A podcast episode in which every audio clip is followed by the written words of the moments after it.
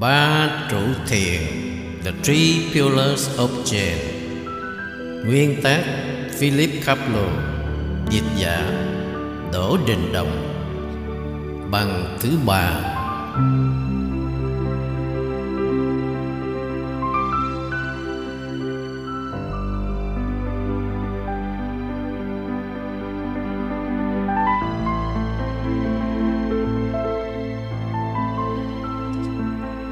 Thứ tám, Ngũ ngôn diễn nhã đạt đà. Trong nửa cuối bài này, tôi sẽ nói về câu chuyện diễn nhã đạt đa lấy từ Kinh Lăng Nghiêm. Đây là câu chuyện ngũ ngôn hay phi thường. Tôi cam đoan rằng, nếu quý vị suy nghĩ kỹ, Nó sẽ soi sáng nhiều điểm còn u tối trong Phật giáo. Người ta bảo rằng chuyện này xảy ra vào thời Đức Phật. Chuyện có thật hay chỉ là truyền thuyết? Tôi không thể nói được. Dẫu sao, Diễn Nhã Đạt Đa vẫn là một cô gái đẹp không thích gì hơn Là ngắm mình trong gương mỗi sáng. Một hôm, khi xoay gương, Nàng thấy mình không có đầu. Tại sao vào buổi sáng đặc biệt này, Nàng lại không có đầu? Kinh không nói. Dù sao, Nỗi kích động lớn đến nỗi nàng hóa điên, Chạy quanh hỏi xem ai đã lấy mất đầu mình. Ai lấy đầu tôi? Đầu tôi đâu rồi? Nếu không có đầu tôi chết mất. Rồi nàng khóc. Mặc dù mọi người bảo nàng rằng Đừng có ngốc. Đầu cô trên cổ cô đấy Chứ có mất bao giờ đâu. Nhưng nàng không tin. Không, không đúng, không, không đúng. Phải có người nào đó đã lấy mất đầu tôi rồi. Nàng kêu lên Tiếp tục tìm kiếm điên cuồng. Cuối cùng các bạn nàng tin nàng điên Lôi nàng về nhà và buộc nàng vào cột. Đề phòng nàng tự làm hại mình. Có thể so sánh sự trói buộc này Với việc tỏ thiền Với sự bất động của thân, Tâm sẽ đạt được một độ yên tĩnh nào đó.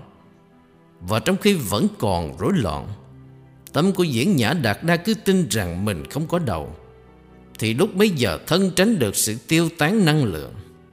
Các bản thân của nàng từ từ thuyết phục rằng Nàng luôn luôn có đầu Và dần dần nàng tin được một nửa. Tiềm thức của nàng bắt đầu chấp nhận rằng Có lẽ mình nghĩ lầm Là mình bị mất đầu. Có thể so sánh việc diễn giả đặt ra chấp nhận lời tái khẳng định của các bạn nàng. Với việc nghe lão sư thuyết pháp Lúc đầu những lời thuyết pháp khó hiểu nhưng lắng nghe nhiều Thì từng lời sẽ chìm vào tiềm thức Rồi quý vị sẽ đi đến chỗ bắt đầu nghĩ Điều ấy có thật đúng vậy không? Tôi ngờ Vâng, nó phải thế. Bỗng một người trong các bạn nàng cốc vào đầu nàng một cái thật mạnh. Vì đá và kích động nàng kêu, Ui cha! Bạn nàng bảo, Đó, đầu mi đó. Và tức khắc, Diễn nhã đạt đa thấy mình đã lầm Khi nghĩ rằng mình bị mất đầu. Mà thực tế thì lúc nào mình cũng có đầu. Cũng thế cái cốc trong tọa thiền cũng có giá trị tối đa như vậy. Đương nhiên là phải đúng lúc Nếu sớm quá sẽ không có hiệu quả Về mặt vật lý được cây kích trượng Hoặc lời nói của một bậc thầy Có kiến thức làm cho giật nảy mình Có thể đưa đến chứng ngộ tự tánh Không phải chỉ cây kích trượng có giá trị thúc đẩy quý vị tiến tới Mà ngay khi quý vị đã đạt đến một giai đoạn quyết định trong tọa thiền Thì một cái đánh thật mạnh cũng có thể đẩy tâm quý vị vào nhận thức chân tánh. Nói cánh khác, giác ngộ. Khi sự kiện này xảy ra với diễn nhã Đạt Đa, nàng quá phấn khởi, đến nỗi phải chạy nhanh kêu lên Ôi tôi có đầu rồi, cuối cùng tôi đã có đầu rồi, sung sướng quá. đấy là sự khoái lạc của kiến tánh. Nếu kinh nghiệm là chân thực, thì quý vị sẽ không ngủ được vài ba đêm vì vui. Xong, nó lại là trạng thái nửa tỉnh nửa điên Quá vui vì đã tìm lại được cái đầu mà quý vị đã có ngay từ đầu Ít nhất cũng có thể nói là kỳ quặc Vui vì sự khám phá ra bản tánh của mình. Cái mà quý vị không bao giờ không có, Cũng kỳ hoặc không kém. Trạng thái xuất thần tuy đủ chân thực, Nhưng tâm thái quý vị không thể gọi là tự nhiên Cho đến khi nào quý vị hoàn toàn loại bỏ được ý niệm. Tôi đã trở nên giác ngộ. Hãy chú ý thật kỹ điểm này, Vì nó thường bị hiểu lầm. Khi niềm vui lắng xuống Diễn nhã đạt đa thoát được trạng thái nửa điên Đối với ngộ cũng thế Khi trạng thái đê mê hoan hỷ dịu xuống kéo theo các ý niệm về chứng ngộ quý vị sẽ ổn định trong một cuộc sống thật tự nhiên và không có gì là kỳ quặc cả. Sống cho đến khi nào đạt đến điều này, quý vị không thể sống hài hòa với chung quanh hoặc tiếp tục tu dưỡng tinh thần thực sự được. Bây giờ tôi sẽ đặc biệt nêu rõ hơn phần đầu câu chuyện. Vì đa số người ta thờ ơ với giác ngộ. Họ không biết sự khả hữu của một kinh nghiệm như thế. Họ giống như diễn nhã đạt đa khi nàng không biết mình có đầu như thế. Dĩ nhiên cái đầu này tương ứng với Phật tánh, Với sự toàn hảo bên trong của chúng ta Dẫu rằng mình có Phật tánh, Đối với đa số con người chưa bao giờ biết chuyện ấy Cho đến khi họ chợt nghe nói, Tất cả chúng sanh xưa nay đều có Phật tánh Bỗng nhiên họ kêu lên Thế thì tôi cũng có tánh Phật ư Nhưng nó ở đâu vậy Cũng giống như diễn nhã đạt ra lúc đầu bị mất đầu Và bắt đầu chạy trốn Họ bắt đầu tìm kiếm chân tánh của mình Họ bắt đầu bằng cách lắng nghe nhiều bài thuyết pháp mà chúng có vẻ trái nghịch và rối mù. Họ nghe nói rằng bản tánh của họ không khác với bản tánh của Phật. Hơn nữa bản thể của vũ trụ cùng hiển hữu với tánh Phật của họ. Song vì tâm họ bị mê hoặc che mờ nên họ thấy mình chạm trán với một thế giới của những thực thể riêng rẽ. Một khi tạo được niềm tin vững chắc vào thực tính của tánh Phật, họ được thúc giục khám phá nó với toàn bộ sức lực của con người họ. Giống như diễn nhã Đạt Đa chưa bao giờ không có đầu Chúng ta cũng chưa bao giờ tách rời khỏi tánh Phật của mình Dù chúng ta ngộ hay không Nhưng chúng ta không biết điều ấy Chúng ta giống như diễn nhã Đạt Đa khi nàng được các bạn bảo rằng, Đừng phi lý. Cô luôn luôn có đầu, Nghĩ khác là lầm đấy. Có thể so sánh sự khám phá ra chân tánh của chúng ta Với sự khám phá ra đầu của diễn nhã Đạt Đa. Nhưng chúng ta khám phá ra được cái gì? Chỉ là cái mà chúng ta không bao giờ không có nó. Xong chúng ta rất hân hoan, Y như diễn nhã đạt đa tìm ra được đầu. Khi trạng thái xuất thần lũi đi. Chúng ta nhận ra rằng Mình không có được cái gì phi thường cả. Chắc chắn không có cái gì đặc biệt hết. Bây giờ Chỉ có mọi vật hoàn toàn tự nhiên.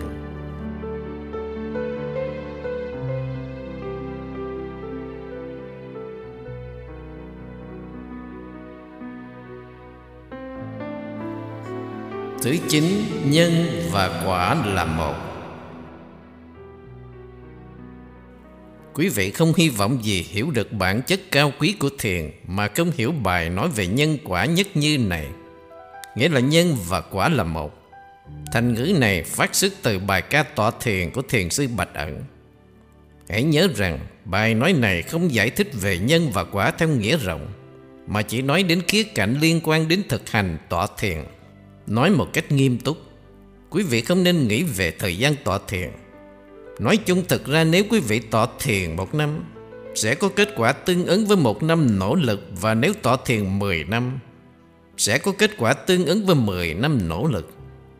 Xong các kết quả của tọa thiền có quan hệ đến ngộ không thể đo lường bằng thời gian thực hành.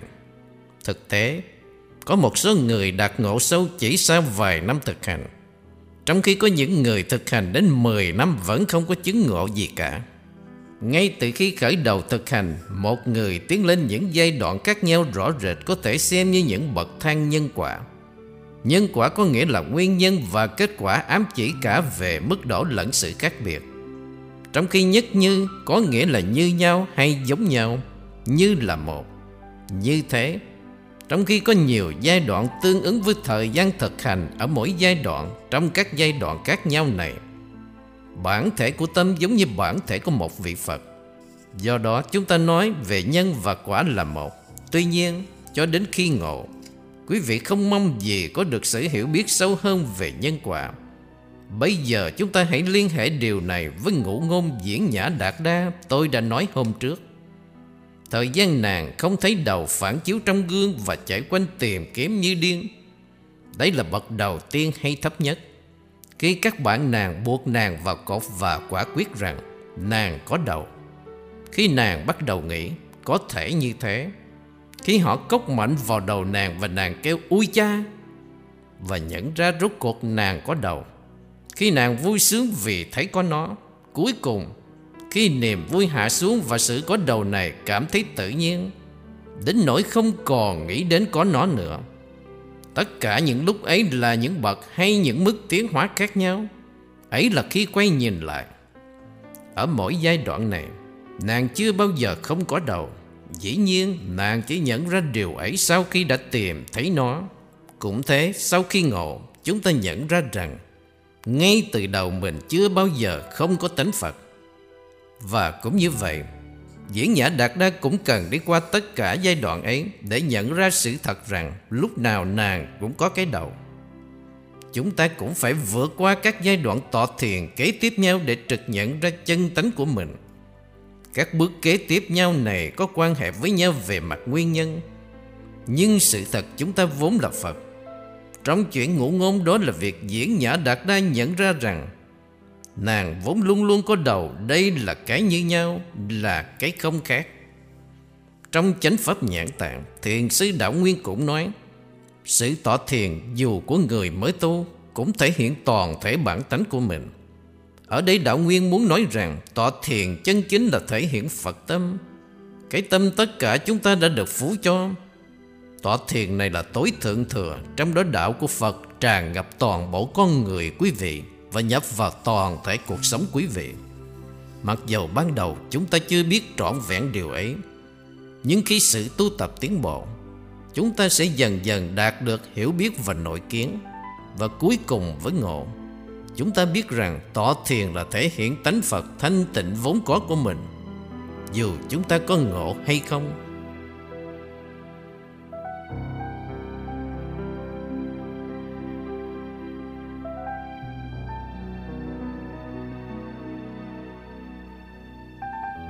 Thứ mười Ba yếu tố tu thiền. Những gì tôi sắp nói đặc biệt áp dụng cho thiền đại thừa Nhất là trực chỉ đến ngộ. Nhưng nó cũng bao hàm cả tối thượng thừa Mặc dù ở mức độ ít hơn. Yếu tố đầu tiên trong ba yếu tố tu thiền là đại tính căn Tức là lòng tin mãnh liệt. Nó còn hơn là một niềm tin Chữ căn có nghĩa là rễ Là tính, là tin. Do đó Đại tính căn ám chỉ một niềm tin cấm rễ vững chắc Xấu xa, không lay chuyển được. Giống như cái cây khổng lồ hay tảng đá kết xù. Hơn nữa Nó còn là một niềm tin không hoang ố như tin vào năng lực siêu nhiên hay mê tín. Phật giáo thường được miêu tả như là một tôn giáo của trí tuệ. Nhưng nó là một tôn giáo Và cái gì tạo nó thành tôn giáo? Thì đó là yếu tố niềm tin. Thiếu niềm tin thì nó chỉ là một triết lý. Phật giáo bắt đầu với sự giác ngộ của Đức Phật. Điều mà Ngài đã đạt được sau khi nỗ lực kịch liệt. Vì thế niềm tin tối thượng của chúng ta là sự chứng ngộ của Phật. Bản chất của sự chứng ngộ ấy Ngài đã tuyên bố là bản tánh của con người Của toàn bộ cuộc tồn sinh. Nó vốn toàn hảo, không tỳ vết, vô biên Nói tóm là hoàn toàn. Không có niềm tin không lay chuyển vào điều ấy. Trái tim của lời Phật dạy Thì không thể tiến xa trong tu tập được. Phẩm chất cần thiết thứ hai là đại nghi đoàn Tức là một tình cảm nghi ngờ mãnh liệt. Quý vị nên nhớ, Nó không phải là cái nghi đơn giản mà là một mối nghi Và đương nhiên nó phát xuất từ lòng tin mãnh liệt. Nó là cái nghi tại sao chúng ta và thế giới có vẻ quá bất toàn, Quá đầy xáo xiến Xung đột và đau khổ. Khi thực tế lòng tin sâu xa bảo chúng ta rằng Chính cái nghịch lại mới đúng. Nó là cái nghi không đem lại cho chúng ta sự an ổn. Mặc dù chính chúng ta hoàn toàn biết rõ mình là triệu phú, song lại thấy mình thiếu thốn một cách khốc liệt. Không thể giải thích được vì không một xu dính túi. Vì thế, cái nghi mãnh liệt hiển hữu tương ứng với lòng tin mãnh liệt. Tôi có thể minh họa tâm thái này bằng một thí dụ đơn giản. Hãy lấy một người đang ngồi hút thuốc và bỗng thấy rằng cái ống điếu trong tay mình một phút trước đây mà giờ đã biến mất. Người ấy bắt đầu tìm kiếm với sự hoàn toàn chắc chắn có thể tìm được. Chỉ một phút trước đây nó còn đó. Không ai ở gần cả. Nó không thể biến mất được. Càng không tìm được chừng nào. Người ấy càng săn đuổi với sức lực và quyết tâm nhiều chừng ấy. Từ tình cảm nghi ngờ này, yếu tố thứ ba đại phấn chí tức là quyết tâm mãnh liệt xuất hiện một cách tự nhiên Nó là quyết tâm tràn ngập cố đánh tan khối nghi này bằng toàn bộ sức mạnh, ý chí và năng lực chúng ta. Tính bằng mọi lỗ chân lông trên con người mình vào chân giáo lý của Phật rằng chúng ta đều được phú cho cái tâm Phật tinh khiết. Chúng ta quyết khám phá và kinh nghiệm thực thể tâm này của mình. Hôm kia có người hoàn toàn hiểu lầm tâm thái mà ba yếu tố này đòi hỏi. Đã hỏi tôi, tin rằng chúng ta là Phật, thì có gì khác hơn chấp nhận thế giới này toàn hảo, liễu thì xanh và cẩm chướng thì đỏ. Cái lầm ở đây tự nó hiển nhiên. Nếu chúng ta không hỏi tại sao có tham lam và xung đột, tại sao người thường lại hành động giống Phật, thì trong chúng ta không có quyết tâm nào xuất hiện để giải quyết sự mâu thuẫn hiển nhiên giữa những gì chúng ta tin như là vấn đề của lòng tin và những gì xuất hiện trước mắt thì đúng chỉ là sự thể trái ngược. Và như thế sự tọa thiền của chúng ta bị tước mất nguồn năng lực tiên khởi. Bây giờ, tôi sẽ liên hệ ba yếu tố này với thiền đại thừa và tối thượng thừa. Trong khi cả ba đều có mặt trong đại thừa khối nghi này là động cơ chính đưa đến ngộ vì nó không cho phép chúng ta yên ổn. Như thế chúng ta kinh nghiệm ngộ và giải quyết khối nghi này nhanh hơn với thiền đại thừa. Mặt khác, trong tối thượng thừa, yếu tố tinh mạnh nhất, không có khối nghi thuộc loại nền tảng như tôi đã nói tấn công chúng ta. Và như thế chúng ta không bị thúc đẩy loại bỏ nó vì chúng ta ngồi trong niềm tin không lay chuyển rằng chúng ta vốn là Phật. Không giống như thiền đại thừa. Thiền tối thượng thừa mà quý vị nhớ là kiểu tỏ thiền thuần khiết nhất. Không dính dáng gì đến nỗ lực đầy sao xuyến vị ngộ. Nó là kiểu tọa thiền trong đó sự chín mùi xảy ra một cách tự nhiên, lên đến cực điểm trong giác ngộ. Đồng thời, tối thượng thừa là hình thức tọa thiền khó nhất, đòi hỏi sự ngồi cương quyết nhất và thành khẩn nhất. Tuy nhiên cả ba yếu tố đều cần thiết trong cả hai kiểu tọa thiền. Và các sư ngày xưa đã nói rằng chừng nào cả ba còn đồng thời có mặt thì chừng ấy đạt chân ngộ còn dễ hơn bước làm chân.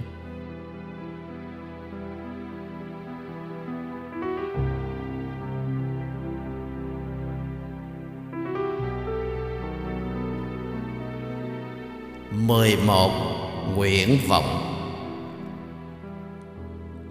ngay cả khi tất cả chúng ta cùng tỏa thiền, Nguyện vọng từng cá nhân cũng không đồng nhất các nguyện vọng ấy tự quyết định thành bốn nhóm hay bốn hạng chính.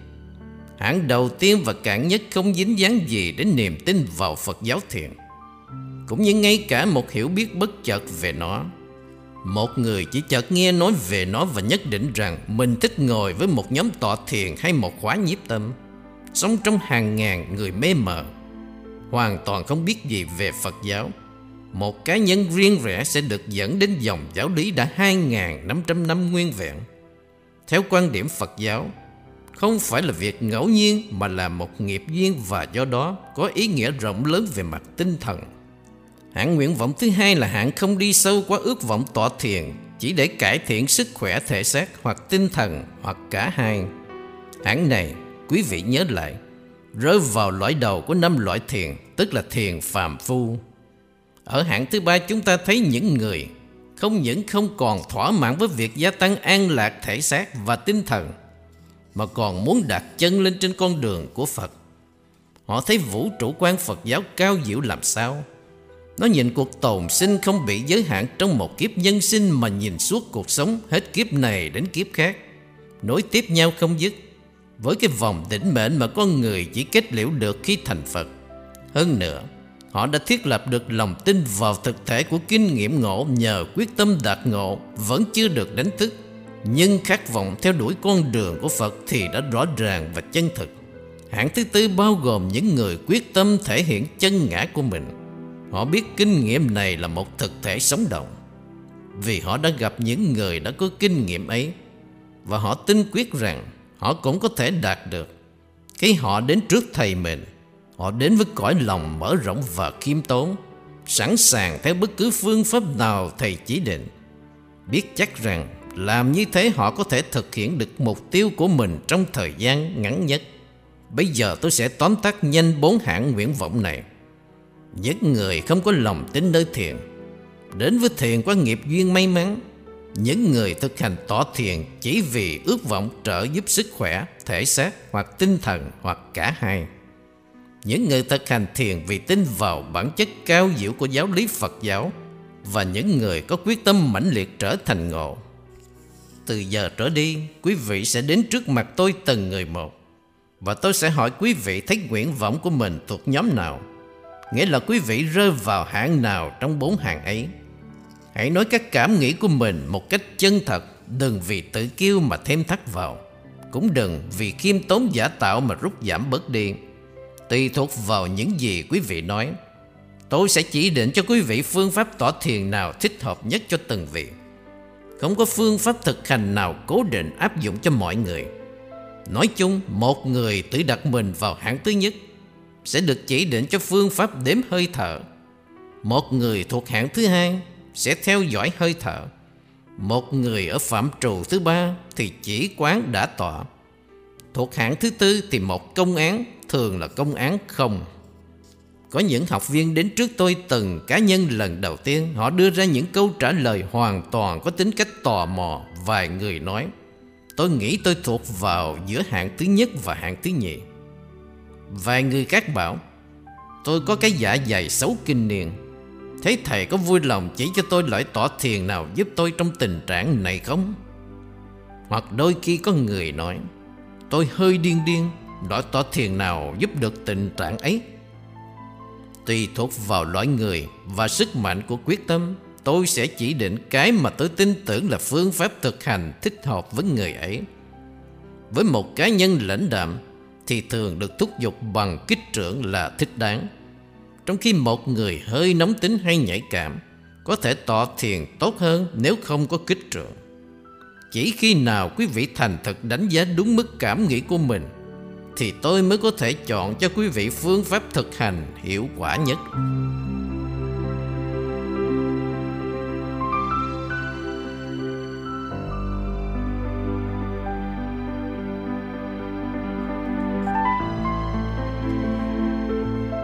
Chương 2 Bài thuyết pháp của Lão Sư Bạch Vân về công án không Dẫn nhập của người biên tập. Mãi từ khi Triệu Châu Một trong các thiền sư vĩ đại của Trung Hoa đời đường, Đáp không cho một ông Tăng hỏi con chó có Phật tánh không. Những âm vang ngẫu nhiên đã dội qua các sảnh đường của các thiền tử và thiền viện suốt hàng bao thế kỷ. Ngay cả ngày nay, Không một công án nào thường được chỉ đến cho hàng mới tu nhiều hơn nó giữa các sư Nhật Bản thường đồng ý với nhau rằng không vượt qua được nó thì không phá vỡ nổi tâm vô minh và mở mắt chân lý được. Đọc kỹ chương này và các chương 3 và 4 sẽ giải thích tại sao. Vì chưa có một bản dịch nào có một bài thuyết pháp về công án không xuất hiện trong Anh ngữ. Bài thuyết pháp này do thiền sư Bạch Vân ban cho, không có chú thích. Khoảng 35 cư sĩ tại một khóa nhiếp tâm vào năm 1961 nó được chép lại ở đây bằng lời dịch đúng như ông đã cống hiến. Trừ sự xuất hiện phủ của vài từ ngữ lặp đi lặp lại vũng về, Không thể tránh được len vào lời nói ứng khẩu. Bằng sự rõ ràng và sắc bén, Bằng nguyện vọng khích lệ và dẫn dắt, Nó đem lại lợi ích cho hàng mới tu cũng như hàng cao đệ. Nó đứng như một lời bình luận kiệt xuất về công án thời danh này. Trong vô môn quan Võ Vô Môn cũng là thiền sư biên tập, Không mở đầu tập sách 48 công án này. Mặc dù đã có vài bản dịch tiếng Anh của Vô Môn Quan xuất hiện, Chúng vẫn còn để lại nhiều khát vọng. Thay vì vén mở tinh thần cốt yếu của công án, Các bản dịch ấy lại thường làm cho u tối hơn. Bằng chứng hùng hồn về nỗi kinh sợ bị đặt nhầm chỗ mà thiền Đã gây ra trong tâm trí của nhiều người là một công án đọc bằng tiếng Anh càng kỳ bí hay không thể hiểu ngay được thì nó càng được cho là sâu xa. Mỗi công án là biểu hiện độc đáo của Phật tánh sống động, bất khả phân mà lý trí nhị phân không thể hiểu được. Các công án làm bối rối những ai có tinh thần ấp ủ văn tự. Những người nắm được tinh thần công án đều biết rằng các công án, bất chấp sự trái nghịch của các yếu tố khác nhau, đều có ý nghĩa sâu xa. Tất cả đều chỉ bổ mặt con người trước khi cha mẹ sanh đẻ. Bản lai diễn mục, Cái chân ngã của mình.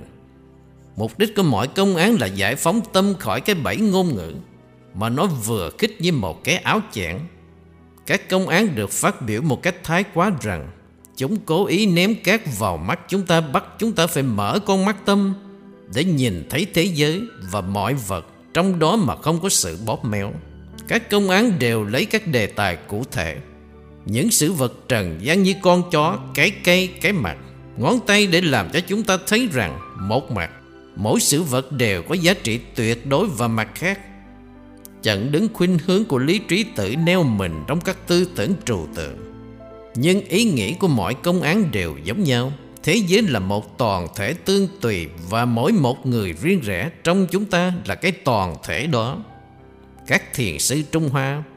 Những thiên tài tâm linh đã sáng tạo những cuộc vấn đáp nghịch lý. Không ngần ngại bịt mũi chế nhạo Cái ý nghĩa logic và thông thường trong các sáng tác kỳ diệu của họ.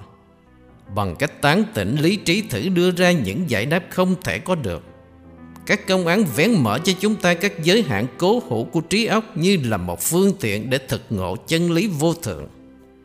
Trong quá trình ấy chúng đẩy chúng ta ra khỏi xu hướng phân biệt tốt với xấu và làm chúng ta trống rỗng hết ý niệm về ta và người cuối cùng một ngày nào đó Chúng ta có thể nhận thức được rằng thế giới của toàn hảo thực ra không có gì khác với thế giới mà trong đó chúng ta ăn và bài tiết, cười và khóc.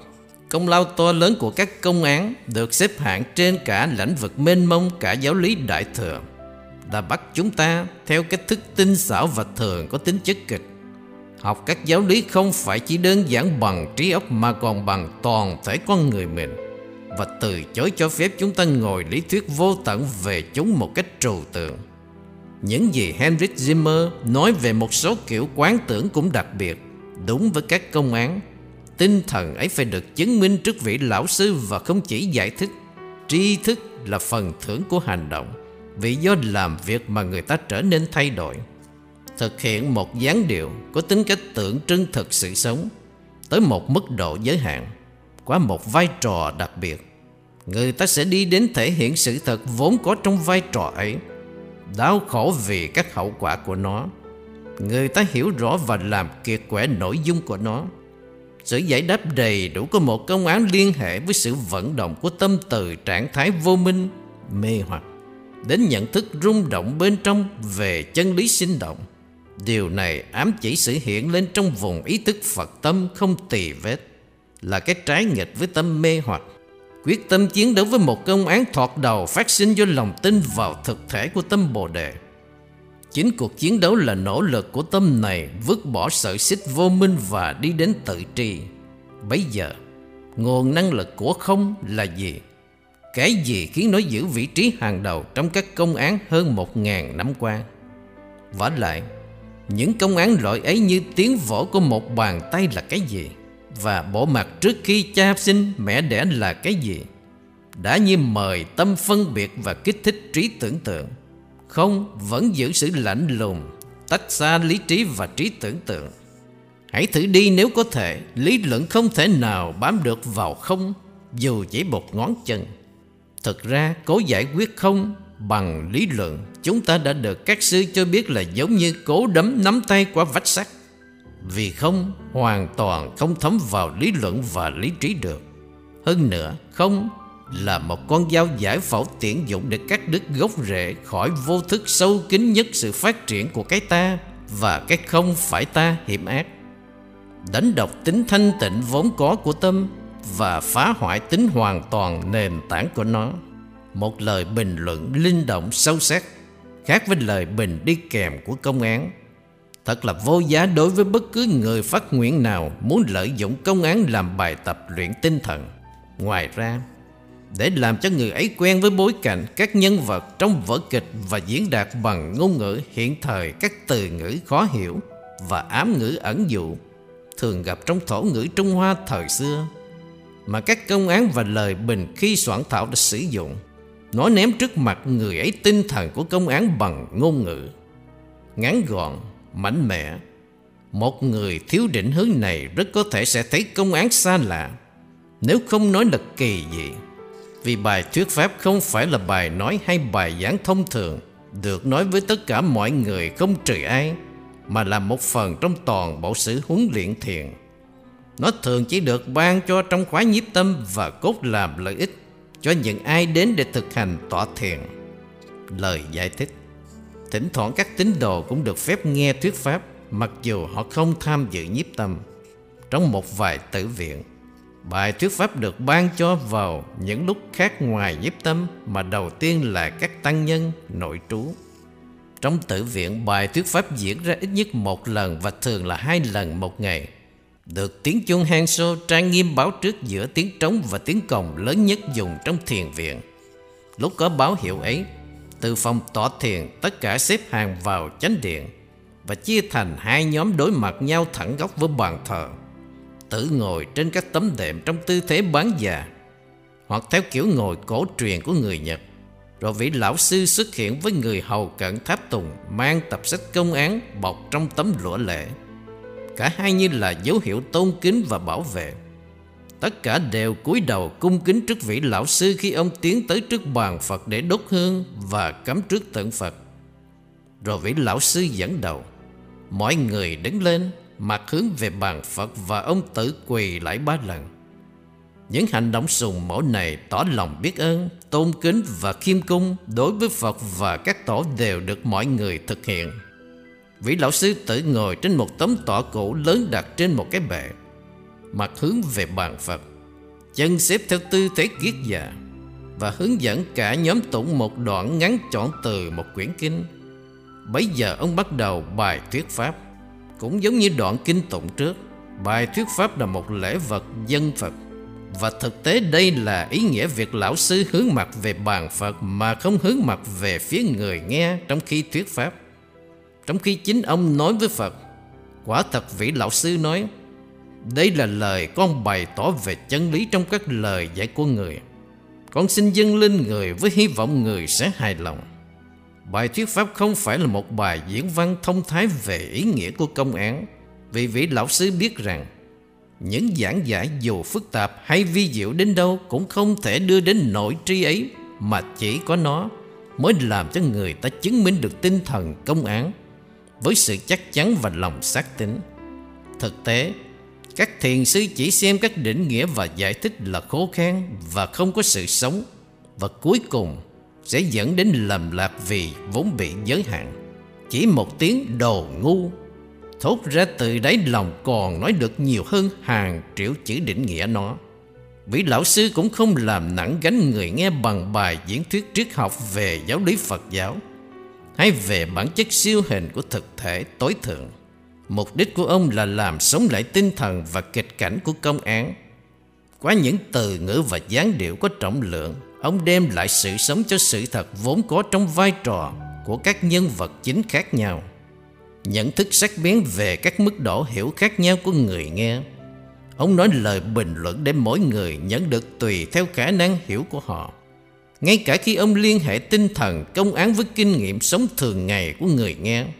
Nói theo ngôn ngữ thiền, vị lão sư kích phát công án từ đan điện hy vọng rằng các tia chân lý bắn ra soi sáng tâm người nghe. Đan điền nghĩa đen chỉ cái dạ dày và phần bụng và các cơ năng tiêu hóa hấp thụ và bài tiết có liên quan với chúng. Song nó còn có nghĩa song hành về tâm thần và tinh thần theo các hệ thống yoga, Ấn Độ giáo và Phật giáo có một số trung khu tâm thần trong thân thể mà sinh lực hay năng lực vũ trụ lưu thông qua đó. Phần giải thích tâm thần ở đây không quan hệ gì với các hiện tượng hay sức mạnh siêu cảm, mà chỉ liên hệ với các năng lực và trạng thái thân tâm không thể xếp loại, hoặc thuộc về sinh lý, hoặc thuộc về tâm lý. Có hai trung khu như thế bao bọc trong đan điện. Một kết hợp với mạng thần kinh Thái Dương mà hệ thống thần kinh của nó điều hành các quá trình tiêu hóa và các cơ quan bài tiết. Đan điện như thế là suối nguồn của các sinh lực tâm thần. Lão sư Đại Vân, một trong các thiền sư được ca ngợi nhiều nhất vào thời ông, để thúc giục môn đệ nhiếp con mắt tâm của họ, tức sự chú tâm, điểm tổng hợp của toàn bộ con người.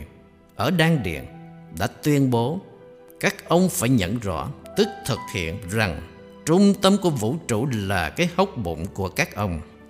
Để tạo thuận lợi cho kinh nghiệm về chân lý nền tảng này, người mới tu được chỉ cho cái tập trung tâm liên tục ở đáy đan điện, đặc biệt giữa rốn và xương chậu và từ vùng ấy phóng ra tất cả các hoạt động tinh thần và thể xác. Với sự quân bình của thân và tâm tập trung ở đan điện, dần dần một chỗ trú của ý thức một tụ điểm của sinh lực được thiết lập ở đó tác động lên toàn bộ cơ thể, mà vô hình trung ý thức bị hạn chế ở bộ óc. Được Lạc Ma Govinda trình bày, ông viết như sau. Trong khi theo tư tưởng phương Tây, bộ óc là chỗ trú độc quyền của ý thức.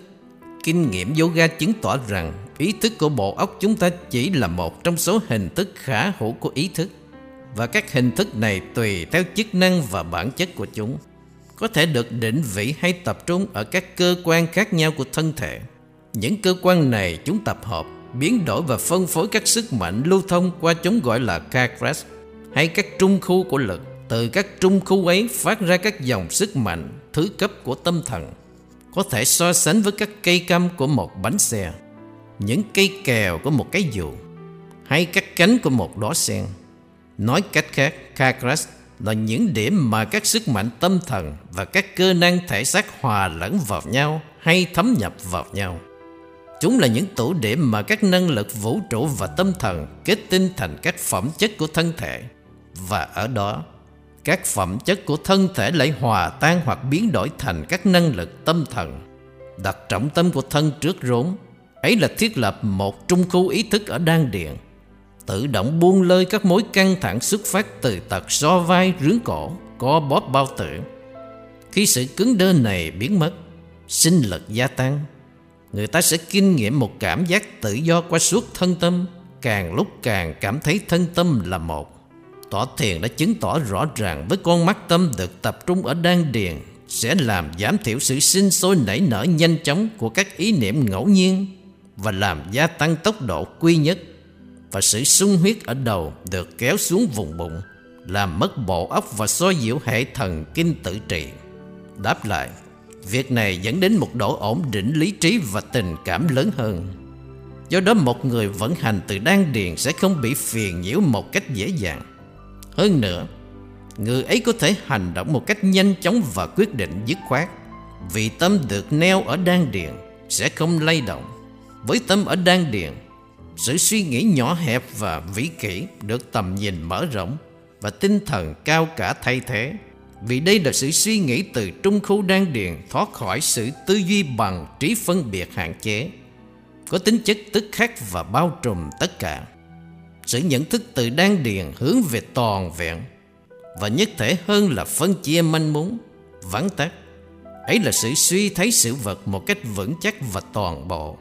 Hình ảnh Phật ngồi trên tòa sen, Tịch nhiên bất động, Biết tất cả và bao trùm tất cả phóng hào quang vô lượng Qua giác ngộ viên mạng Mặt khác, Tưởng người suy tư của Rodin, Một hình ảnh cô độc Mất hút trong suy tư và thân thể vẻo vò, Xa vắng và biệt lập với tử ngã làm kiểu mẫu cho trạng thái đối nghịch. Điều quan trọng là nhận ra rằng khả năng suy tư và hành động từ đáng điện giống như định lực chỉ quan hệ trực tiếp với ngộ mà không đồng nghĩa với nó. Ngộ là bước ngoặt của tâm, là một kinh nghiệm tâm lý ban cho nội tri, trong khi đang điền thì không gì khác hơn những điểm vừa trình bày. Các bậc thầy của các ngành nghệ thuật Nhật Bản truyền thống đã thành tựu trọn vẹn trong suy tư và hành động từ đan điền. Họ sẽ không xứng đáng với danh hiệu sư nếu họ không thành tựu như thế. Nhưng chỉ ít người, Nếu không nói là không ai đạt ngộ Mà không có sự tu luyện thiện. Tại sao vậy? Vì sự tu dưỡng đan điện Cốt yếu là để hoàn thiện nghệ thuật của họ, Chứ không phải để ngộ. Sự thành đạt như thế, Như Lão Sư Bạch Vân đã chỉ rõ Trong các bài giảng nhập môn của ông, Đã phóng dịch lòng tin vào thực thể giác ngộ của Phật Và vào Phật tánh không tỳ vết của họ. Rồi chính vị Lão Sư phải đưa ra bài thuyết pháp từ đan điện nếu nó chói người tinh thần và sức mạnh toàn thể con người ông và tương tự như thế. Người nghe cũng phải tập trung tâm họ ở đan điền. Nếu họ muốn lãnh hội và thâm nhập trực tiếp Và trọn vẹn tâm lý đang máy động mà vị lão sư đang phóng vào họ. Lắng nghe thuyết pháp thực ra là một hình thức khác của tọa thiền. Nghĩa là một trạng thái tập trung không gián đoạn đưa đến sự thấm nhập toàn bộ. Vì thế, tâm tập trung không nên để bị sự ghi chép những điểm đáng chú ý trong khi nghe thuyết pháp, Hoặc bị sự chuyển hướng của đôi mắt trong tư thế ngồi làm phân tán. Trong một tự viện kỷ luật nghiêm túc, Các vị trưởng tăng sẽ khiển trách những người mới tu Cố gắng ghi chép những điểm đáng chú ý, Hoặc để mắt vẫn vơ khắp thiền đường, Nhìn người khác ngồi. Riêng đối với những ai sùng mộ Mà bài luyện tập tinh thần là một công án, Bài thuyết pháp bằng cách cung cấp nhiều mẫu cứ Giới thiệu một cơ hội vô song Để đạt nội kiến trực tiếp Ý nghĩa cốt yếu của công an nếu người ấy đã thành công trong việc làm cạn kiệt các tư niệm của sự tập trung nhất tâm và đạt sự hợp nhất tuyệt đối với công án của mình. Một câu nói duy nhất cho vị lão sư thốt ra cũng có thể là mũi tên vàng bất thần tìm thấy đích của nó. Sẽ toan chiếc áo u tối sâu kín nhất và làm tâm tràn gặp ánh sáng và nội tri. Đối với người tâm chưa chín mùi, nói cách khác, vẫn còn bị bao phủ trong vọng niệm. Bài thuyết pháp là một nguồn chỉ điểm phong phú cho sự thực hành tương lai. Nhưng đối với tất cả, dù tâm họ ở trạng thái nào. Một bài thuyết pháp đanh thép cũng sẽ đem lại cho họ ước vọng và khích lệ. Khi hoàn tất bài thuyết pháp, vị lão sư lặng lẽ xếp tập công án lại và tất cả cùng với ông tụng bốn lời nguyện. Trong khi hay sau khi thuyết pháp, không lúc nào ông yêu cầu hay khuyến khích ai hỏi câu nào cả. Giáo lý thiền câu mày với những câu hỏi có tính cách lý thuyết vì chúng không dẫn đến kinh nghiệm trực tiếp và đầu tiên về chân lý. Thái độ ấy có thể nói là noi dấu Phật. Người đã giữ một niềm im lặng cao quý. Bất cứ khi nào có người hỏi những câu như vũ trụ và linh hồn hữu hạn hay vô hạn, bậc thánh còn hiển hữu sau khi chết không? Và Phật giáo thiền, tinh túy của giáo lý Phật giáo, cũng từ chối bàn đến những câu hỏi mà rốt ráo không có câu trả lời hoặc với những câu hỏi mà câu trả lời chỉ có thể hiểu được bởi một tâm thức đã tắm trong ánh sáng trực quan toàn vẹn, tức là giác ngộ viên mãn. Trong lúc đọc tham khi có người hỏi những câu hỏi trừu tượng lý thuyết, vì thỉnh thoảng có như thế, thường vị lão sư ném trả chúng lại cho người hỏi, cố gắng làm cho người hỏi thấy cái nguồn phát sinh ra các câu hỏi ấy, nối kết người hỏi với cái nguồn ấy nhưng còn một số lý do khác nữa tại sao các câu hỏi trừu tượng bị nhìn với thái độ không thích thú. Sự bận rộn với những câu hỏi như thế không những chỉ có khuynh hướng chiếm mất chỗ của tọa thiền và sự giác ngộ, mà chỉ có tọa thiền mới có thể đưa đến được, mà còn bằng cách cù lét lý trí. Chúng lại tạo ra khó khăn vô số cho tâm tĩnh lặng và rỗng không, rất thiết yếu cho kiến tánh. Câu đáp cổ điển của Phật cho một tăng nhân dọa bỏ cuộc sống tu hành trừ phi Phật trả lời câu hỏi của ông ta về bậc thánh còn hiển hữu sau khi chết hay không đáng được nhắc lại. Nếu có người bị một mũi tên tẩm độc đã thương thì bạn bè và thân nhân có nên tìm cho người ấy một vị thầy thuốc hay một nhà giải phẫu. Và người bệnh có nên nói Tôi sẽ không chịu rút mũi tên này ra cho đến khi nào tôi biết được người bán tôi bị thương thuộc đẳng cấp chiến sĩ hay đẳng cấp bà la môn. Biết được ông ta cao, thấp hay trung bình, có da đen, ngâm ngâm hay vàng. Ở thôn quê thị xã hay thành phố, nó là mũi tên thường hay mũi tên đầu có ngạnh. Người ấy sẽ chết mà không bao giờ biết được điều ấy. Và trong một đối thoại khác, Phật nói Cuộc sống tu hành không tùy thuộc vào tính điều thế giới thường hay vô thường, hữu hạn hay vô hạn, linh hồn và thể xác, đồng nhất hay khác biệt, hoặc tính điều bậc thánh còn hiển hữu sau khi chết không, nó không có lợi gì cả. Nó cũng chẳng liên hệ gì với các nền tảng tôn giáo, cũng không có khuynh hướng diệt dục để đạt trí tuệ vô thượng và niết bàn.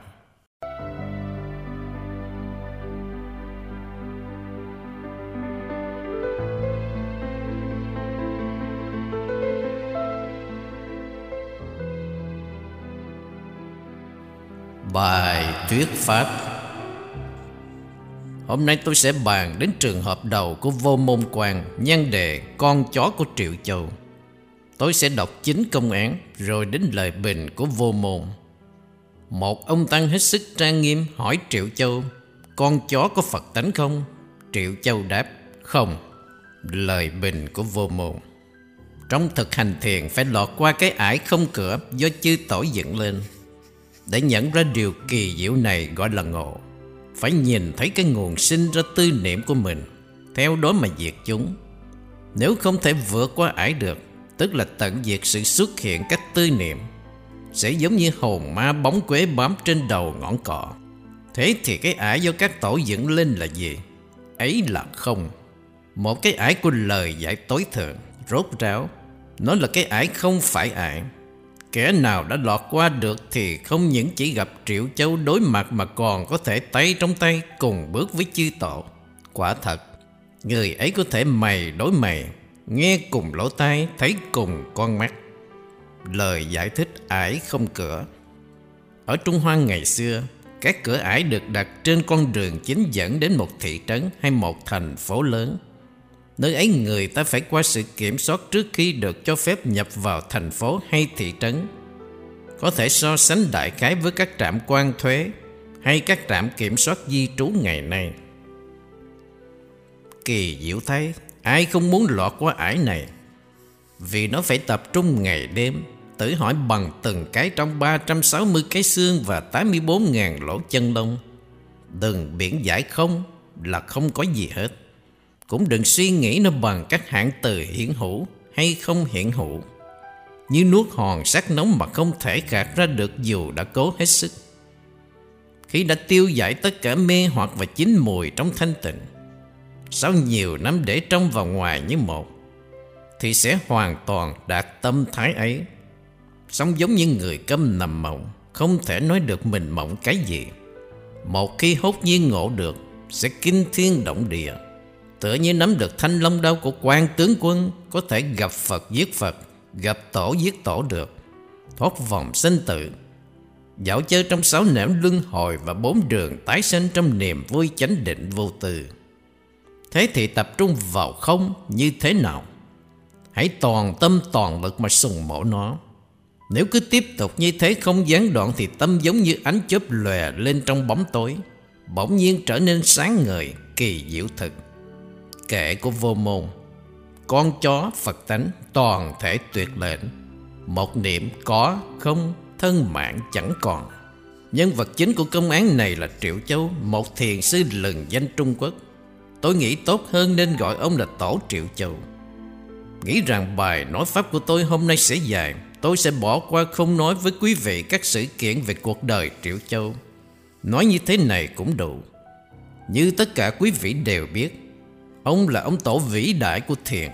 Trong khi có nhiều công án tập trung quanh ông, chắc chắn đây là công án được biết đến nhiều nhất. Sư vô môn hăng hái tham công án này đến 6 năm và cuối cùng đã chứng ngộ tự tánh. Hiển nhiên nó đã tạo ấn tượng sâu sắc nơi ông vì ông đã đặt nó ở đầu tập sách 48 công án của ông. Thực ra không có lý do đặc biệt nào tại sao phải đặt công án này ở vị trí đầu tiên. Người ta có thể đặt bất cứ công án nào khác ở đầu cũng được, nhưng tình cảm của vô môn dành cho nó rất thân thiết. Đến nỗi ông đặt nó ngay ở đầu một cách tự nhiên. Dòng đầu tiên viết, một ông Tăng hết sức trang nghiêm hỏi Triệu Châu. Nghĩa là câu hỏi của ông Tăng không phải vu vơ Cũng không nhảm nhí mà có sự quan tâm sâu xa Phần kết Con chó có Phật tánh không? Dựng lên câu hỏi Phật tánh là cái gì? Một câu rất nổi tiếng trong kinh Niết Bàn nói rằng Tất cả chúng sanh đều có Phật tánh Thành ngữ tất cả chúng sanh Nghĩa là toàn bộ cuộc tồn sinh. Không phải chỉ con người Mà loài vật ngay cả cây cỏ cũng là chúng sanh. Vì thế con chó, con khỉ, con chuồn chuồn, con sâu đều có Phật tánh. Theo Kinh Niết Bàn Tuy nhiên theo văn mạch của công án này Quý vị có thể xem hạng từ ấy chỉ nói đến loài vật. Thế thì Phật tánh là cái gì? Một cách vắng tắt, Bản tính của vạn vật là như thế Và nó có thể thành Phật được. Bây giờ, Một vài người trong quý vị Nghĩ rằng có một cái gì đó gọi là Phật tánh ẩn nấp bên trong chúng ta, Có thể hỏi về chỗ ở của Phật tánh này. Quý vị có thể cân nhắc nó với lương tâm, Cái mà mọi người, Ngay cả kẻ ác, đều tự cho mình là có. Quý vị sẽ không bao giờ hiểu được thực thể của Phật tánh cho đến khi nào quý vị còn chấp chứa một cái nhìn bề ngoài như thế. Tổ đạo Nguyên giải thích câu kinh Niết Bàn này có nghĩa là cái gì vốn có đối với tất cả chúng sinh là Phật tánh và không có nghĩa rằng tất cả chúng sinh có một cái gì đó gọi là Phật tánh như thế. Theo cái nhìn của đạo Nguyên chỉ có Phật tánh không có gì khác. Trong Phật giáo, Phật tánh là một từ thân mật và Pháp tánh, là một từ không ngôi vị. Nhưng nếu chúng ta nói Phật hay Pháp tánh bản chất cũng như nhau, một người trở thành giác ngộ đối với Pháp là một vị Phật. Vì thế Phật xuất hiện từ Pháp. Kinh Kim Cương nói rằng tất cả các Phật và sự giác ngộ của các ngài đều xuất hiện từ Pháp. Do đó Pháp là mẹ của Phật. Thực ra chẳng có mẹ cũng chẳng có con Như tôi đã nói dù nói Phật hay Pháp thì cũng như nhau Pháp của Pháp tánh là cái gì? Pháp có nghĩa là hiện tượng. Những gì chúng ta gọi là hiện tượng Là những cái hiển nhiên đối với các giác quan. Trong Phật giáo gọi là Pháp, Dharma. Chữ hiện tượng vì nó chỉ liên hệ đến các khía cạnh có thể quan sát được. Không ám chỉ cái mà nó làm cho chúng hiển hiện. Có một nội dung giới hạn. Các hiện tượng này gọi là Pháp. Chỉ vì chúng xuất hiện không dân ngẫu nhiên, Cũng không do ý muốn của một tác nhân đặc biệt nào đó giám thị vũ trụ. Tất cả mọi hiện tượng đều là biểu hiện của luật nhân quả. Chúng xuất hiện khi các nhân và duyên tác động hội đủ. Khi một trong các nhân hay duyên trở nên thay đổi Thì hiện tượng cũng thay đổi theo. Khi sự kết hợp của các nhân và duyên hoàn toàn phân tán Thì hình thể cũng biến mất theo. Toàn bộ cuộc tồn sinh là biểu hiệu của luật nhân quả. Tất cả mọi hiện tượng đều là luật này, pháp này. Bây giờ vì có nhiều cách thức hiện hữu vì thế cũng có nhiều pháp tương ứng với các hiện hữu này. Bản thể của các pháp khác nhau này chúng ta gọi là pháp tánh. Hoặc chúng ta nói pháp tánh hoặc chúng ta dùng một hạng từ có tính cách ngôi vị hơn là Phật tánh. Các từ ngữ này cũng chỉ là một thực thể duy nhất. Nói cách khác, Tất cả mọi hiện tượng đều là hóa thân của Phật hay Pháp tánh. Mọi sự vật theo bản tánh của chúng tùy thuộc vào quá trình biến hóa vô tận. Đây là Phật hay Pháp tánh. Bản thể của Phật hay Pháp tánh này là cái gì? Trong Phật giáo gọi nó là không. sân và tà. Bây giờ không, không phải chỉ là cái trống rộng. Nó là cái gì sinh động, năng động, không có hình khối, không cố định, ở bên kia cá thể tính hay nhân cách tính Là cái bao bọc mọi hiện tượng. Ở đây chúng ta có nguyên lý nền tảng hay giáo lý hay triết lý Phật giáo. Đối với Phật Thích Ca Mâu Ni, Đây không phải chỉ là lý thuyết Mà còn là chân lý mà Ngài đã trực ngộ. Với sự chứng ngộ mà nó là suối nguồn Của toàn bộ giáo lý Phật giáo. Quý vị xin lệnh hỏi thế giới của cái không này. Thế giới này bất định, không hình khối siêu việt cá thể tính hay nhân cách tính ở ngoài tầm mức của trí tưởng tượng.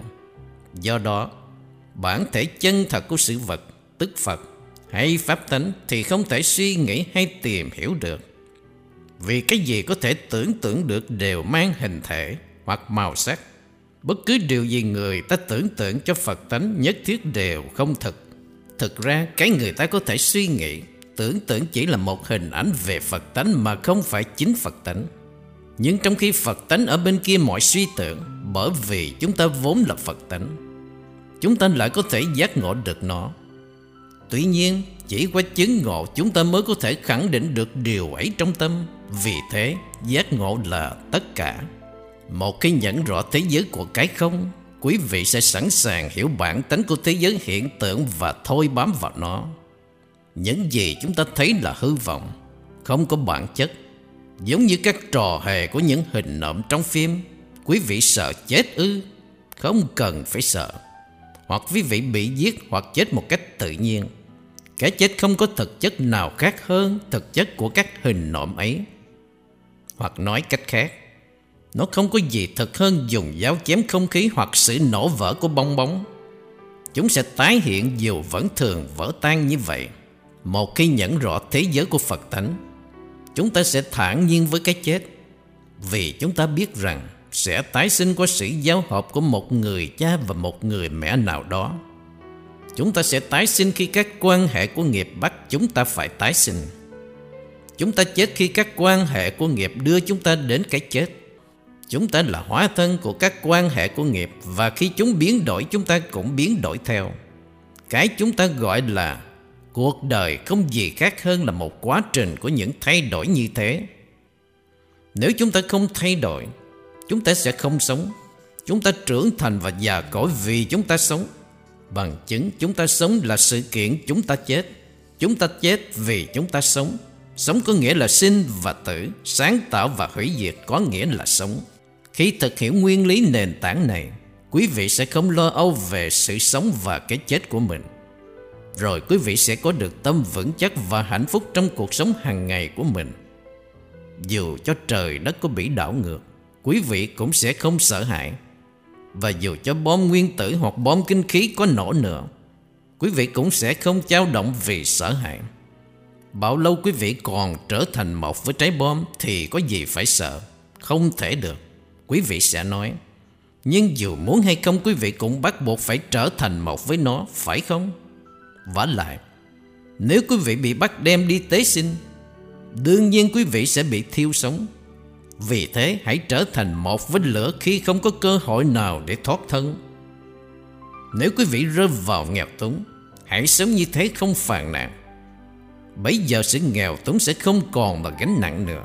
Trái lại, Nếu quý vị giàu có, Hãy sống với sự giàu có của mình. Tất cả điều ấy là sự vận hành của Phật tánh. Tóm lại Phật tánh có tính chất của sự thích ứng vô cùng Hãy trở lại công án, Chúng ta phải tiến gần đến câu hỏi, Con chó có Phật tánh không? Với sự cảnh giác, Vì chúng ta không biết ông Tăng ấy ngu thật hay giả vờ để thử Triệu Châu nếu triệu châu trả lời có hoặc không có thì sứ sẽ bị hạn ngay. Quý vị có hiểu tại sao không? Bởi vì điều quan hệ không phải là vấn đề có hoặc không có. Mọi sự vật đều là Phật tánh thì trả lời thế nào cũng sẽ phi lý. Nhưng đây là pháp chiến. Triệu cháu phải đỡ quả đấm. Sứ đã đỡ bằng câu đáp sắc bén. Không. Cuộc đối thoại chấm dứt tại đây. Trong các bản khác của công án này Ông Tăng tiếp tục hỏi tại sao con chó không có Phật tánh trong khi Kinh Niết Bàn nói tất cả chúng sinh đều có Phật tánh. Triệu Châu gạt phăng, nó có nghiệp riêng. Những gì câu này muốn nói là Phật tánh của con chó thì không có gì khác hơn là cái nghiệp của nó. Các hành động được thực hiện với tâm mê hoặc sẽ sản sinh ra kết quả đau đớn. Đây là nghiệp. Nói rõ hơn, con chó là con chó như là kết quả nghiệp quá khứ của nó quy định thành con chó. Đấy là sự vận hành của Phật tánh. Vì thế, đừng bảo dường như có một cái gì đó đặc biệt gọi là Phật tánh. Đây là ẩn ý trong tiếng không của Triệu Châu. Thế thì rõ ràng không, không dính dáng gì đến sự hiển hữu của Phật tánh. Tiếng đáp không phơi bày và đồng thời ném Phật tánh ra trước mặt chúng ta.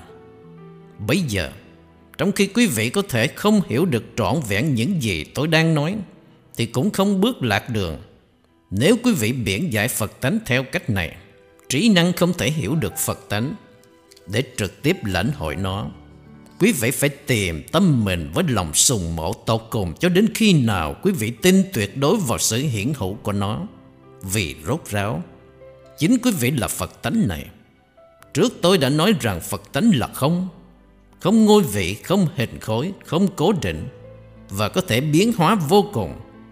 Tôi chỉ cống hiến một bức chân dung về nó mà thôi. Có thể nghĩ về Phật tánh theo các hạng từ này, nhưng quý vị phải hiểu rằng bất cứ cái gì quý vị suy nghĩ, tưởng tượng nhất thiết đều không thực. Vì thế, không có cách nào khác hơn kinh nghiệm chân lý ấy trong tâm mình. đấy là cách vô môn với lòng tốt vô lượng đã chỉ cho. Bây giờ chúng ta hãy xét đến lời bình của vô môn Ông bắt đầu bằng cách nói trong thực hành thiền Tỏ thiền, đọc tham, nghe thuyết pháp Tất cả những cái này gọi là thực hành thiền Chú tâm vào các chi tiết trong cuộc sống hàng ngày của mình cũng là tu thiền. Khi cuộc sống của mình và thiền là một, Là quý vị đang sống thiền thực sự. Trừ phi nó hợp với các hoạt động thường ngày của mình, Thì thiền chỉ là một món trang sức. Quý vị phải thận trọng. Không nên khoa trương thiền mà chỉ lẳng lẽ hòa lẫn nó vào cuộc sống của mình. Một thí dụ cụ thể về sự chú ý. Khi quý vị bỏ đôi guốc lại ở hàng ba hay ở nhà bếp hoặc bỏ đôi dép lại ở nhà tắm. Quý vị phải cẩn thận xếp chúng đúng vị trí để có người kế có thể dùng được ngay trong đêm tối. Sự chú tâm như thế là một biểu hiện thực tế của thiền. Nếu quý vị đặt guốc hay dép một cách lơ đảng là quý vị thiếu chú tâm. Khi bước, quý vị phải bước cẩn thận để không bị trượt té hay vấp ngã, chớ trở nên sơ hở. Nhưng tôi lạc đề rồi. Hãy tiếp tục. Phải lọt qua cái ải do tổ dựng lên Không? Đúng là một cái ải như thế. Ngay từ đầu tôi đã nêu rõ, Chẳng có ải nào cả, Mọi sự vật đều là Phật tánh. Không có cổng nào để vào hay ra cả. Nhưng để thức tỉnh, chúng ta biết sự thật rằng Mọi sự vật là Phật tánh. Các tổ miễn cưỡng dẫn lên các ải Và thúc giục chúng ta vượt qua. Các tổ kết tội sự thực hành không đúng và phản đối những câu trả lời chưa đủ của chúng ta. Khi quý vị phát hiện đều đặn trong chân thành một ngày nào đó, quý vị sẽ hốt nhiên tử ngộ. Khi sự kiện này xảy ra, quý vị có thể vượt qua cửa ải dễ dàng. Vô môn quan là một tập sách chứa 48 cửa ải như thế. Dòng kế tiếp bắt đầu. Để nhận ra điều kỳ diệu gọi là ngộ này, Hãy xét chữ kỳ diệu bởi vì ngộ Thì không thể giải thích được Không thể suy nghĩ được nên nó được miêu tả là kỳ diệu. Nhưng phải thấy cái nguồn phát sinh tư niệm của mình Theo đó mà diệt chúng. Câu này có nghĩa là tiến gần thiền bằng cái nhìn giả sử hay lý luận là vô ích. Quý vị không bao giờ có thể đi đến ngộ được qua suy luận, nhận thức hay khái niệm hóa. Hãy thôi bám vào tất cả mọi hình thức tư niệm. Tôi nhấn mạnh điểm này vì nó là tâm điểm của thực hành thiền. Và đặc biệt đừng nhầm lẫn mà suy nghĩ rằng ngộ phải thế này hay thế khác. Nếu không thể vượt qua ải ấy, tức là làm kiệt quẻ sự xuất hiện các tư niệm, thì cũng giống như hồn ma bóng quế bám trên đầu cây ngọn cọ. Hồn ma bóng quế không xuất hiện công khai ban ngày mà chỉ lén lút hiện ra theo bóng tối. Người ta nói thế bám vào đất hay dương liệu. Chúng tùy thuộc vào các vật phụ trợ này để hiển hữu. Trong ý nghĩa nào đó, con người cũng là những hồn ma bóng quế vì đa số chúng ta không thể vận hành độc lập với tiền. Thế đứng xã hội, danh vọng, bạn bè, uy quyền hoặc những cái khác mà chúng ta cảm thấy cần đồng hóa chính mình với một tổ chức hay một ý thức hệ. Nếu quý vị muốn làm một con người đáng quý thực sự và không phải là một bóng ma, Quý vị phải có khả năng tự mình bước thẳng Không tùy thuộc vào cái gì hết khi quý vị còn chấp chứa những tư tưởng triết học Hoặc niềm tin tôn giáo, Hoặc các ý niệm hay lý thuyết thuộc loại này hay loại khác, Thì quý vị cũng vẫn là hồn ma bóng quế. Vì đương nhiên quý vị trở thành bị trói buộc vào chúng. Chỉ khi nào tâm thức trống rỗng những cái trù tưởng như thế, Quý vị mới thực sự tự do và độc lập. Hai câu kế tiếp viết, Thế thì cái ả do các tổ dựng lên này là cái gì? Ấy là không. Một cái ải của lời dạy tối thượng. Lời dạy tối thượng không phải là một hệ thống luân lý Mà là cái gì nằm tại gốc rễ của tất cả mọi hệ thống như thế, Nghĩa là thiền. Chỉ cái gì có tính thanh tịnh không bị pha trộn. Hoàn toàn thoát khỏi những mê tín hay siêu nhiên Mới có thể gọi là căn cội của mọi lời dạy. Và vì thế, nó là tối thượng trong Phật giáo thiền là giáo lý duy nhất không nhuốm màu các yếu tố siêu nhiên ở mức độ này hay mức độ khác. Như thế chỉ có thiền là có thể gọi là giáo lý tối thượng và không là một cửa ải của giáo lý tối thượng này. Quý vị có thể hiểu một cửa ải, có nghĩa là cửa ải duy nhất hay một trong nhiều cửa ải rốt ráo, không có cửa ải nào cả. Kẻ nào đã lọt qua nó không những chỉ gặp Triệu Châu mặt đối mặt vì chúng ta đang sống trong một thời đại khác. Dĩ nhiên chúng ta không thể gặp thực tế triệu cháu bằng xương bằng thịt được. Gặp triệu cháu mặt đối mặt, Nghĩa là hiểu tự tâm mình. Mà còn có thể tay trong tay cùng bước với chư tổ. Chư tổ bắt đầu với Ma Ha Ca Diếp, Người thừa kế Phật, Xuống đến Bồ Đề Đạt Ma tổ thứ 28 Và tiếp tục đến hiện tại Mày đối mày, Là một hình ảnh ngôn ngữ hàm ý rất thân mật nghe cùng lỗ tai, thấy cùng con mắt. Ám chỉ khả năng nhìn thấy sự vật theo cùng quan điểm như Phật và Bồ Đề Đạt Ma. Dĩ nhiên nó ám chỉ rằng chúng ta lĩnh hội rõ ràng thế giới của ngộ. Kỳ diệu thay, quả thật kỳ diệu. Chỉ có những ai nhận ra sự quý giá của Phật Pháp và chứ tỏ là có thể thưởng thức một câu cảm thán như thế. Vâng, kỳ diệu biết bao. Những ai không để ý gì đến Phật và Pháp cũng có thể cảm thấy cái gì đó rất là lạ lùng, nhưng vô ích. Ai không muốn lọt qua ải này? Câu này nhằm khuyến dụ quý vị tìm chân lý bên trong chính mình. Vì nó phải tập trung ngày đêm, tự hỏi về không bằng từng cái trong 360 cái xương và 84.000 lỗ chân lông. Những hình ảnh này phản ảnh các suy tư của người xưa. Họ tin rằng thân thể con người được cấu tạo theo kiểu này. Dẫu sao những gì ý ở đây muốn nói đến là toàn bộ con người quý vị. Hãy để cho toàn bộ con người quý vị trở thành một khối nghi và vấn. Hãy tập trung, hãy thâm nhập trọn vẹn vào không. Thâm nhập vào không có nghĩa là đạt sự hợp nhất tuyệt đối với nó. Làm sao có thể đạt được sự hợp nhất này? Bằng cách liên lụy bám chặt không suốt ngày đêm. Đừng tách rời nó bất cứ hoàn cảnh nào. Hãy chú tâm liên tục vào nó, đừng biển giải không là không có gì hết. Cũng đừng suy nghĩ về nó bằng các hạng từ hiển hữu hay không hiển hữu.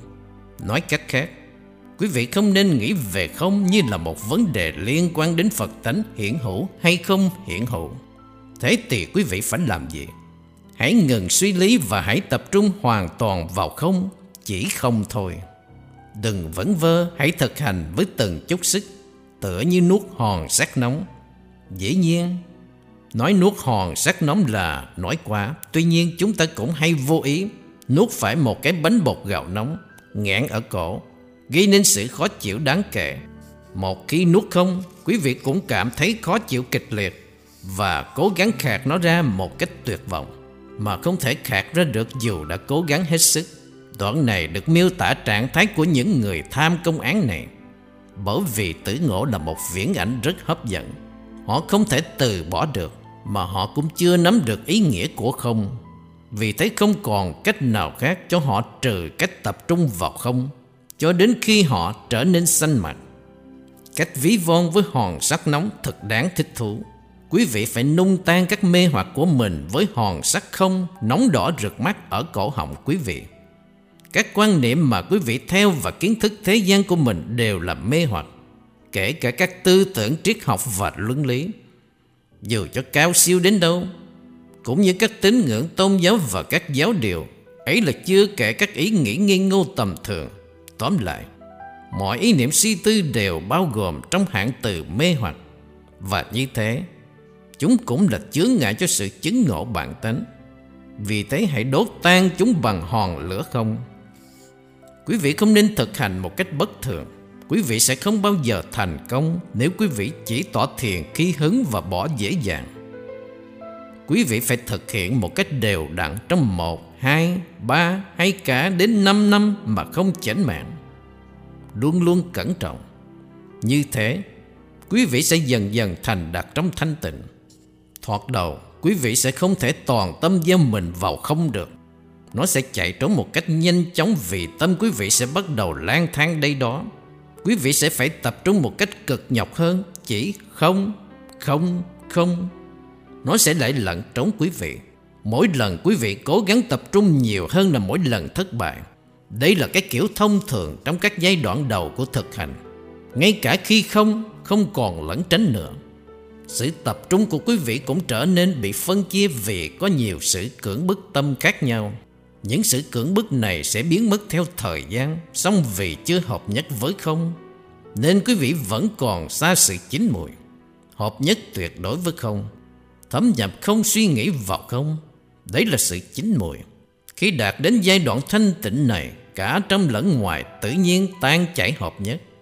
Cả trong lẫn ngoài có nhiều khía cạnh ý nghĩa có thể hiểu là chủ và khách hay tâm và thân khi quý vị thấm nhập trọn vẹn vào không ngoài và trong hòa tan thành một nhất thể duy nhất, nhưng không thể nào nói về nó được.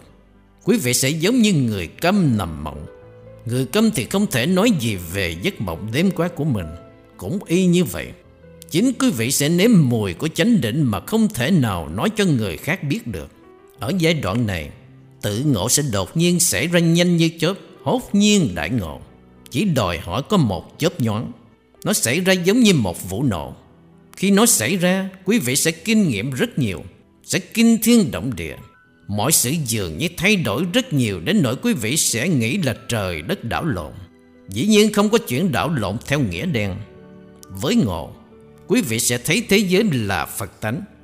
Nhưng đây không có nghĩa là tất cả trở thành sáng chói như một vần hào quang. Đúng hơn, mọi sự vật sẽ y như nó đang là, Mang một ý nghĩa hay giá trị hoàn toàn mới. Một cách kỳ diệu. Mọi sự vật thay đổi tận gốc mặc dù Vẫn như chúng đang là. Điều này thật đúng như vô môn miêu tả. Tựa như nắm được thanh long đao của quan tướng quân. Quan tướng quân là một dũng tướng không thể đánh bại được với thanh long đao của ông. Vì thế vô môn bảo quý vị sẽ trở thành người dũng cảm, Nắm được thanh long đao của quan tướng quân.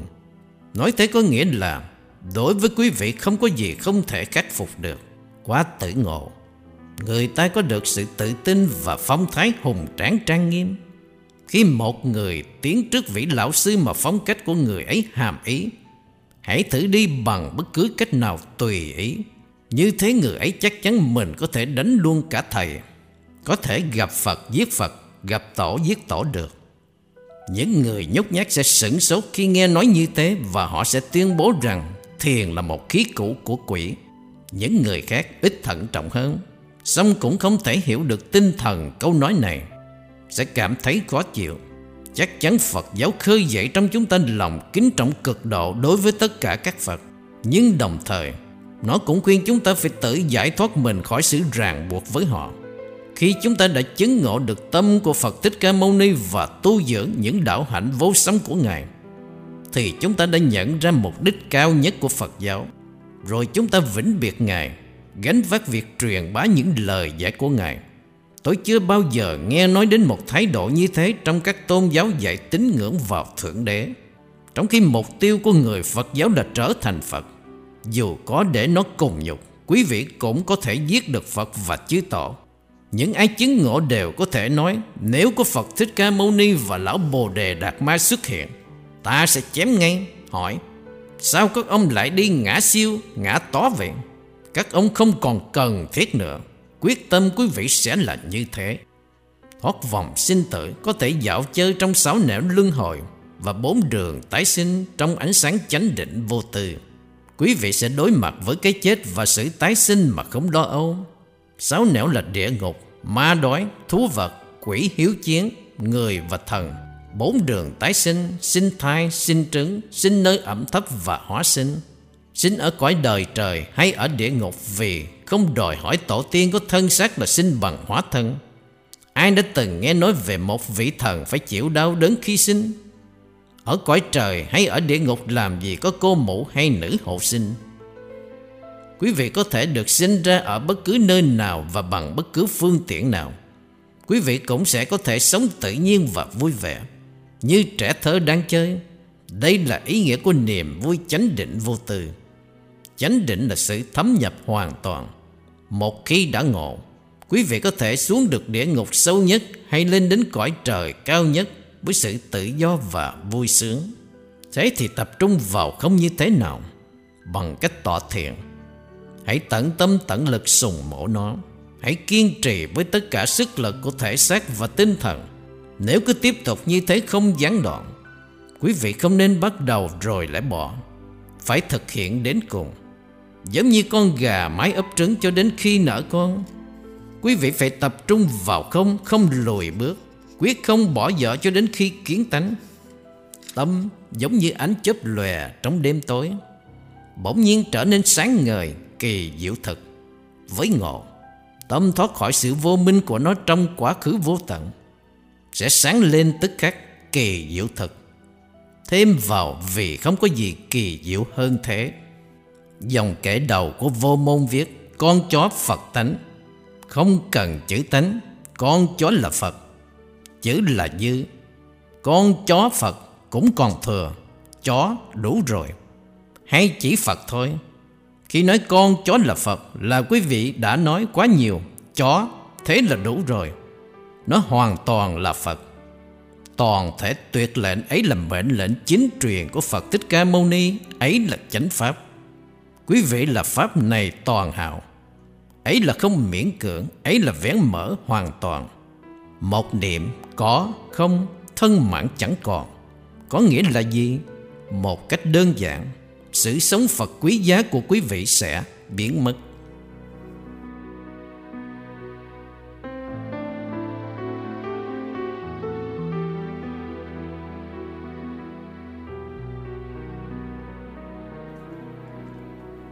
Chương 3 Những cuộc độc tham của 10 người phương Tây với lão sư Bạch Vân. Dẫn nhập của người biên tập. Sự tò mò lan rộng và ảnh hưởng thực tế mà Phật giáo thiền đã khơi dậy ở phương Tây từ Thế chiến thứ hai. Một ảnh hưởng chắc chắn là ảnh hưởng về ý nghĩa văn hóa và các hiện tượng tôn giáo của thời đại chúng ta đã sản sinh ra một nền văn học có tầm vóc trong một số ngôn ngữ châu Âu. Một vài quyển trong các quyển phổ thông hơn các loại sách này bằng Anh ngữ được Alan Watts tóm tắt lại trong bài tựa quyển The Way of Chen, con đường thiền của ông. Trước tiên, ông nêu ra rằng ngay cả giáo sư Suzuki cũng không cho một tường thuật dễ hiểu về thiền bao gồm cả bối cảnh lịch sử và mối quan hệ của nó với các con đường tư tưởng Trung Hoa và Ấn Độ cũng không viết về mối quan hệ của thiền với đạo giáo Trung Hoa và Phật giáo Ấn Độ rằng, bộ thiền trong văn học Anh ngữ và các tác phẩm cổ điển phương Đông của R.H. Lee cũng thiếu sự thông tin về bối cảnh và không cố gắng trình bày có thứ tự về đề tài thiền và rằng Christmas Humphrey trong cuốn Zen Buddhism, Phật giáo thiền không thực sự đặt thiền trong mạch văn hóa. Vì thế ông kết luận rằng đang có sự bối rối giữa những người phương Tây quan tâm đến thiền vì thiếu một tường thuật nền tảng, thứ tự và dễ hiểu về đề tài. Thật không có gì nhầm lẫn hơn thế. Sự kích thích tiến gần thiền về mặt lý thuyết đối với các trí óc hàng lâm và những tò mò trí thức còn có thể được. Song đối với những kẻ tìm kiếm hăng hái nhất mong được ngộ thì nó còn tệ hơn vô ích nữa. Bất cứ ai nghiêm chỉnh cố gắng thực hành thiền sau khi đọc những cuốn sách như thế, không những chỉ thấy chúng đã chuẩn bị cho mình tỏ thiền một cách nghèo nàn như thế nào, mà thực tế còn cản đường mình đến đâu bằng cách trói buộc tâm mình vào những mảnh vỡ của các công án và những mảnh vụn của triết học, tâm lý học, thần học và thơ ca khuấy động đầu óc làm cho mình trở nên khó khăn vô cùng trong việc tĩnh tâm và đạt trạng thái chánh định. Không phải không có lý do chánh đáng khi các thiền sư Trung Hoa và Nhật Bản cảnh cáo sự tiến gần có tính cách kiểu sức và lý trí đến kinh nghiệm chân ngộ sáng chói là vô ích. Cái gì đưa đến tự chứng ngộ không phải là kiến thức về Trung Hoa, Ấn Độ hay những con đường tư tưởng khác mà là các phương pháp thực hành đúng đắn đặt căn bản trên giáo lý của các bậc thầy Trái tim của tu thiền là tọa thiền. Gạt bỏ trái tim này thì nó chỉ còn cái xác không hồn. Bất cứ điều ấy, Các quyển sách do ông Watts đã kể, Và những cuốn sách về thiền của chính ông cũng không chứa gì hơn Một sự thông tin sơ sài, Và một vài cuốn cũng không được như thế nữa. Về đề tài trọng yếu này, Cuộc đính ước tiến gần thiền có tính cách triết học. Lý thuyết này quá ư bề ngoài theo bản kê cứu của một tuyển tập gần đây về các bài viết của giáo sư Suzuki, trong tập sách ngót 550 trang này, người ta chỉ có thể tìm thấy được có hai chỗ nói đến tọa thiền. Một là một chú thích và một chỗ khác chỉ trơ trọi ba dòng trong bản văn. Một vài người giải thích thiền, người châu Á cũng như người phương Tây còn hướng dẫn sai lầm độc giả của họ theo một hướng khác nữa. Theo cách thưởng thức kịch, Họ đã nhấn mạnh một cách không đáng sự đánh đấm của các sư Trung Hoa thời xưa. Dù cho họ câu độc giả bằng những trích dẫn giật gân, Nghịch lý như phải giết Phật. Và nói được ba chục gậy, Không nói được ba chục gậy. Họ có thể cố gắng khích động độc giả chấp nhận một thứ nền thiền huyền bí Và bổ bán thánh trường. Chấp nhận những bí mật sâu kín nhất mà chỉ một số rất ít lọc lửa làm kẻ đồng mưu không? Và vì mục đích gì? Người ta có thể hỏi một vài người viết, Có lẽ ít bi đát hơn, Nhưng cũng bằng các công án có tính cách ngẫu hứng đào bới được, Bị đặt nhầm chỗ mà trước đây chưa được xuất bản bằng Anh ngữ, Giải đáp chúng để cảm hóa những người đọc ít giác ngộ. Thiện như thực tế được thực hành ngày nay, Và đặc biệt các sư dạy, Và hướng dẫn các học viên và môn đệ như thế nào Trong những giây phút không có gì là kịch cả. Đôi khi hơi buồn, chán và thất vọng trong việc huấn luyện thiền. Hết ngày này đến ngày khác, Hoặc về bản chất các vấn đề mà học viên hiện thời đưa ra trước các sư. Về điểm này thì các tác giả ấy im lặng một cách kỳ lạ. Ấy là sự bóp méo thiền và sự không phải là thiếu sự trình bày có hệ thống và uyên bác. Nằm tại gốc rễ của sự nhầm lẫn hiện tại, Vì một số không phải là không quan trọng người phương Tây. Do cái mũi nhọn hàng lâm này hướng dẫn lầm lạc về một thứ thiền giả thiết, Mà nó là sản phẩm của lý thuyết và suy diễn. Không phải là kinh nghiệm cá nhân, Đã bị các hình thức phát biểu bí hiểm Và dường như vô nghĩa của các công án Cũng như cách hành xử bề ngoài, Có vẻ tàn nhẫn và phi lý của các thiền sứ Trung Hoa bác bỏ. Kết quả là Họ phản đối thiền như là một cách tu hành kỳ quái và ngoại lai không phù hợp với tâm trí người phương Tây. Những người khác lẽ làng khai thác sự tự do khoa trương về thiền như là chuẩn y sự sùng bái tự do chủ nghĩa, lợi dụng tình trạng xuất bản không phân biệt rõ ràng và vô trách nhiệm các công án cô lập với bản thân giáo lý thiền như là một toàn thể đã làm giảm giá trị và làm sai lạc thiền vì các mục đích như thế Hy vọng rằng sự tiết lộ những gì thực tế xảy ra giữa một thiền sư và các học viên này sẽ không những chỉ đánh tan toàn bộ ý niệm sai lầm rằng thiền là ngoại lai, hoặc huyền bí, hoặc chỉ là sự nghiên cứu văn hóa khá hấp dẫn, nếu không nói là hơi kỳ quặc, mà còn tiết lộ thiền như là một giáo lý thẳng thắn và thực tiễn nổi bật. Và khi được hiểu biết và thực hành đúng, thì rõ ràng thiền có khả năng giải thoát con người khỏi những sợ hãi và lo âu xấu kín để họ có thể sống và chết với sự bình an và trang nghiêm trong thời đại hạch tâm của chúng ta cũng như trong quá khứ. Biên tập những chỉ giáo và hướng dẫn đã được ban cho 10 học viên phương Tây, người châu Mỹ và người châu Âu. Cùng với các câu hỏi và đáp của họ, chúng tôi tin là một trình bày dễ hiểu đầu tiên xuất hiện bằng Anh ngữ hay bất cứ ngôn ngữ nào khác về các phương pháp và kỹ thuật giảng dạy thực tiễn của một thiền sư, theo chiều hướng huấn luyện thiền đích thực. Toàn bộ gồm 85 cuộc đọc tham. Chúng tôi góp nhặt trong một thời kỳ 2 năm và thay đổi từ 2 đến 24 lần đọc tham cho một học viên riêng rẽ. Cuộc đối thoại xuất hiện giữa một nhóm các đấu sao là bản ghi lại một cuộc đọc tham đầy đủ với vị lão sư từ lúc người học viên bước vào phòng cho đến khi trở ra. Nói chung, các cuộc đọc tham của từng học viên riêng rẽ được xếp theo thứ tự thời gian chúng diễn ra. Nhưng đây không phải là bản ghi lại liên tục mọi cuộc gặp gỡ với vị lão sư.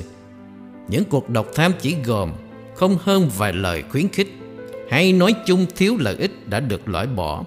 Nơi nào có một số cuộc đọc tham của một học viên bị vướng kẹt thì ở đó có một thời kỳ vài tháng trống xen vào. Mỗi cuộc độc tham trong số các cuộc độc tham này xảy ra trong thời kỳ biệt tu gọi là nhiếp tâm sẽ được miêu tả đầy đủ trong một chương sau. Trong khi đa số các cuộc độc tham đều ngắn gọn, cần thiết phù hợp với nhu cầu của những 35 hay 40 người, ba lần một ngày, thì thời gian của các cuộc độc tham đều do những đòi hỏi của cá nhân quyết định tối hậu, chứ không phải do một thời hạn độc đoán nào cả. Tất cả các học viên đều là người mới bắt đầu theo nghĩa. Chưa ai vượt được công án đầu tiên của họ. Nghĩa là chưa chứng ngộ trừ một trường hợp. Và tất cả đã thực hành tọa thiền ở Nhật Bản trong thời kỳ từ vài tuần lễ cho đến hai năm. Trong các trường hợp cá biệt, Có thể phân biệt được một kiểu thức phát triển tri thức Nhưng là một tri thức chưa trưởng thành để ngộ. Tài liệu sẽ tự nói cho nó Và bất cứ cố gắng phân tích hay giải thích nào về nó cũng sẽ không những chỉ là thừa mà còn có tính chất tự phụ nữa.